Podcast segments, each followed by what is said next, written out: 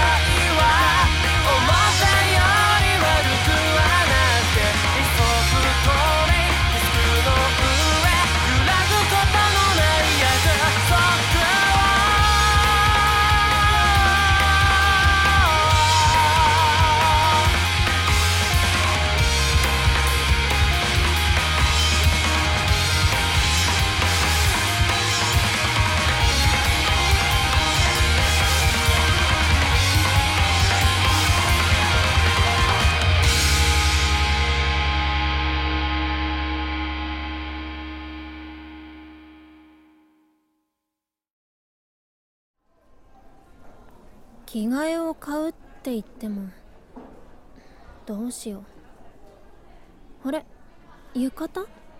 もう売ってるんだ。花火大会スケジュール。そっか。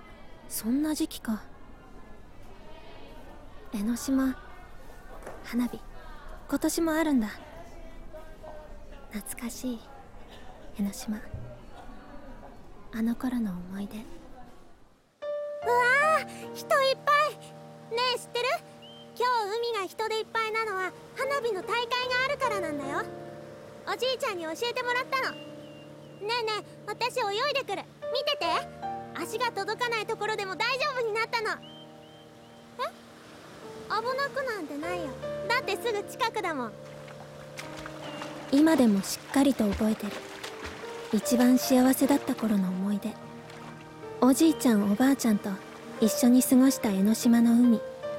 忙しい民宿の仕事の合間を縫って花火大会の時には必ず海岸まで連れて行ってくれたっけ。ねえ見て。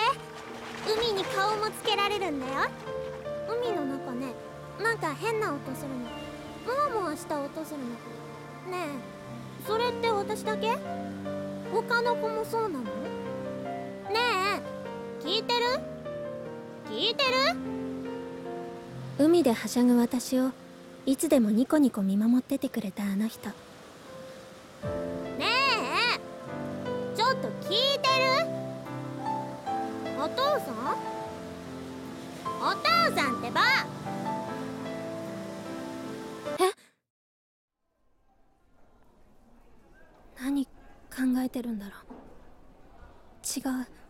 私を海に連れてってくれたのはあの人なんかじゃない。私は。気分が悪かった。楽しかった思い出のはずなのに。どうしてあの人のことなんて思い出してしまったんだろう。大きく深呼吸をすると SNS を片っ端から巡回する。タイムラインはひたすらに今の出来事を吐き出し続ける。今に触れることで少しでも過去を洗い流してしまいたかった。タイムラインに彼の名前を見つける。そうだ。そうすればいいんだ。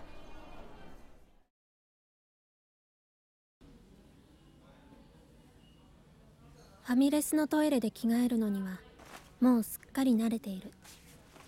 でも考えてみればそれはいつも私服から制服。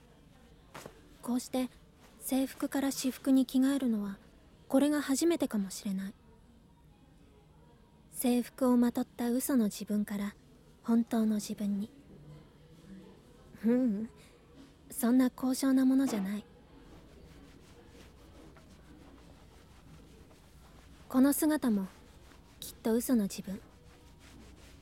私はこうしてまた新しい嘘をついてるだけなんだ。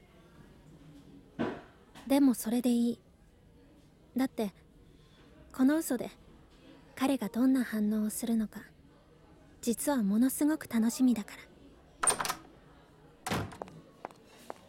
ら。やだ。後ろの席に客が来てる。騒がしそう。あお姉さんちょっと注文いい？さっき持ってたハンバーガーでしょ。あれライスセット一つで。ったくまたかよ。ああ注文繰り返さなくていいから。ハンバーグね。はいもしもし。なんだまた課長ですか。こんな時間に勘弁してくださいよ。こっちは晩飯中なんですけど。嫌いだこの声。それだけじゃない。喋り方も。ですから。それは俺がやるからいいです。リストも俺が作ります。課長はそれに目を通してくれるだけでいいんですよ。はいそういうのやめてください。これから飯なんですよ。飯がまずくなります。それはこっちのセリフだ。この不快な話を聞いていると大好きなはずのハンバーグでさえただの黒くて丸い塊に見えてくる。食べ物にすら見えなくなる。食欲がなくなる。気分が悪い。だからほんと世話が焼けますよね。俺だって正直乗り気じゃないんですよこの件はできれば他のやつにやってほしいんです。でも課長何の考えもなしに俺に振ったでしょ？やりますよ。そりゃ仕事ですから。最低限の責任は取りますから。はい？はい。だから意味がわからないんですよ。聞いてます？聞こえてます？俺の言ってることちゃんと聞こえてますか？うるさい。びっくりした。なんだあの女。ヘッドホン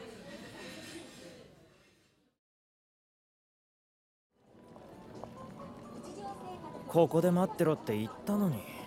ほんとあいつは。どうせまたツイートでもして。荷物持つの手伝って。あ？あの。は？は？何？その二度びっくりは。なんだよその格好。え？丈短めの T シャツにホットパンツにミュール。でもってポニーテール。お前さなんというかまあやっぱりそういう反応なんだ。確か君へそフェチ尻フェチ足フェチくるぶしフェチだったよね。なんでそこまで詳しいんだよ。散々ツイッターでつぶやいてたのに忘れたの？確かにそんな気も。待てそれだけ聞くと否定のしようがない変態じゃないか。だからそう言ったでしょ？しかし変わるな。そのヘッドホンつけてなかったら気づかなかったかも。何それ？君はこれで私を認識してるわけ？別にそういうわけじゃない。ねえ気に入った？まあそれなりに。そう。それはよかった。ねえお腹すいた？ご飯食べよう。ファミレスがいい。ファミレス？すごく気分が悪くなったから。一人じゃ行きたくない。だから一緒に来て。あの場所を今で消毒する。意味がよくわからないけどファミレスかでもこの辺あったか？サンシャイン通りに2軒ある。あああるな。よしじゃあこっちから行こう。近道だ。待ってなんでそっち行くの？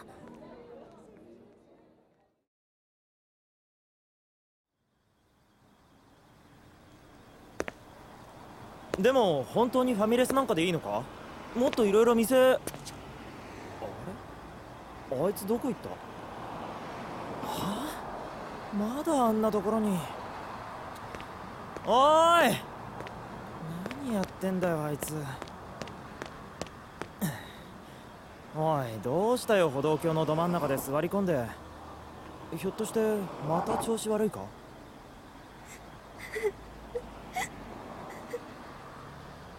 泣くほど調子悪いのかよ。困ったな。医者連れてった方が。バカじゃないの！は？うんバカだ。バカ確定だ。なんで？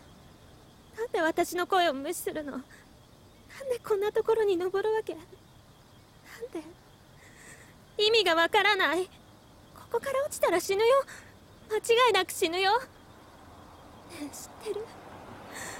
人間って案外脆いんだよ。ねえ。どうしたんだよ急に。ほらそんだけ元気ならとりあえず立てよ。立たない。そしたらもっと高くなる。高くって。ひょっとしてお前高いところダメなのか？っていうかそこまで高くないだろ？たかが歩道橋だぞ。高い？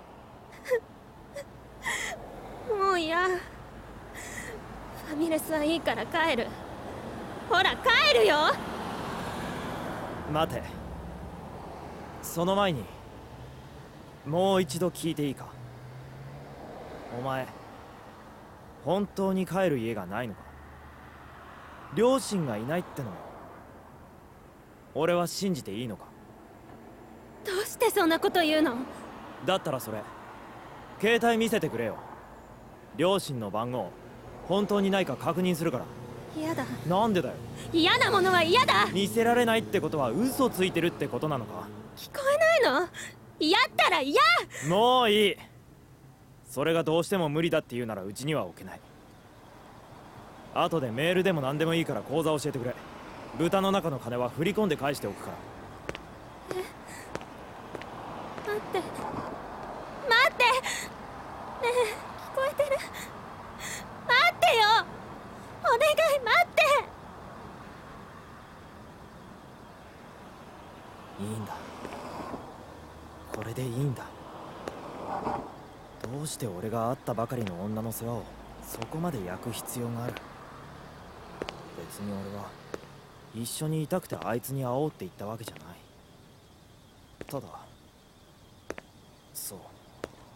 この出会いがきっかけでセックスできるかもってそんないつもと違った日常を覗いてみたかっただけなんだ。だからあいつとずっといたかったわけじゃ。うわっバカ君は最低だ。変態の上に最低で。マザコンでろくに働きもしないで。とにかく最低中の最低だ。クズだゴミだ。ゴミクズだ。お前さひどい言いようだな。当たり前だ。会ってまだ3日なのに。3日連続で私を泣かすなんて。え？あ本当だ人間は高いところから落ちると冷たくなって死ぬんだ。何のことだよ。私の親は昨日みたいな雨の日に車で崖から落ちて死んだ。ガードレールなんて何の役にも立たなかった。人の作ったものを過信するやつなんて本当の本当にバカだだなことも分かっちゃいない。人は高いところから落ちたら死ぬの。簡単に壊れるの。なのに。なのに。なんで？そうか。そうだ。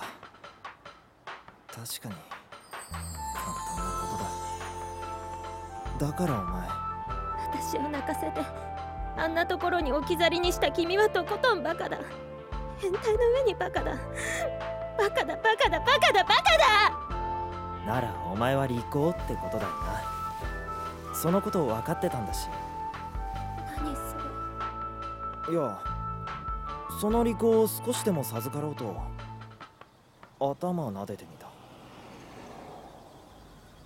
それじゃ君のバカを直すには足りないもっともっと撫でてもいいよ。じゃあお言葉に甘えて。でもよく追ってこられたな。君と一緒。無視をした。ここが高いところだってのを無視して。ただ君だけを見て殴ってやろうと思って走った。それがどうしてしがみついてるんだよそれは言うよ。次同じことしたら殴るから。うん。殺す。絶対に。殺されたら困る。あらかじめ買収しておくか。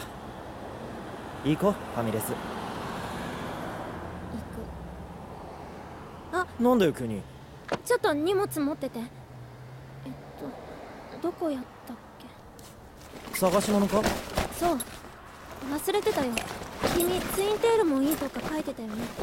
もう一つ買ってあるの。ゴム。ゴム？ああゴムか。今変な想像したでしょ。これだから変だよ。うるさい。っていうか歩道橋の手すりにそんな荷物並べるなよ。危ないだろ。ちょっとだけだって。ああった。これこれ。あ携帯。落ちた。やだ。やだ。あれがないと私取りに取りに行かないと。信号はまだ赤か。ちょっとここで待ってろ。何するの？何？何やってるの？危ないよ！バカ。引かれたらメモリの復旧もできないだろ。大丈夫。間に合う。ちょっ何なんだよあいつ。さっきまであんなに笑ってたのに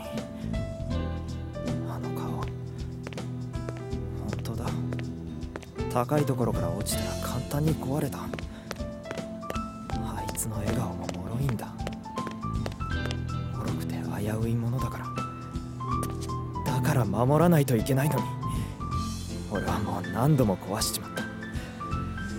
くそ一体どこのドイツだよ！こんなタイミングで電話かけてきやがって。くそくそくそよしまだ間に合う。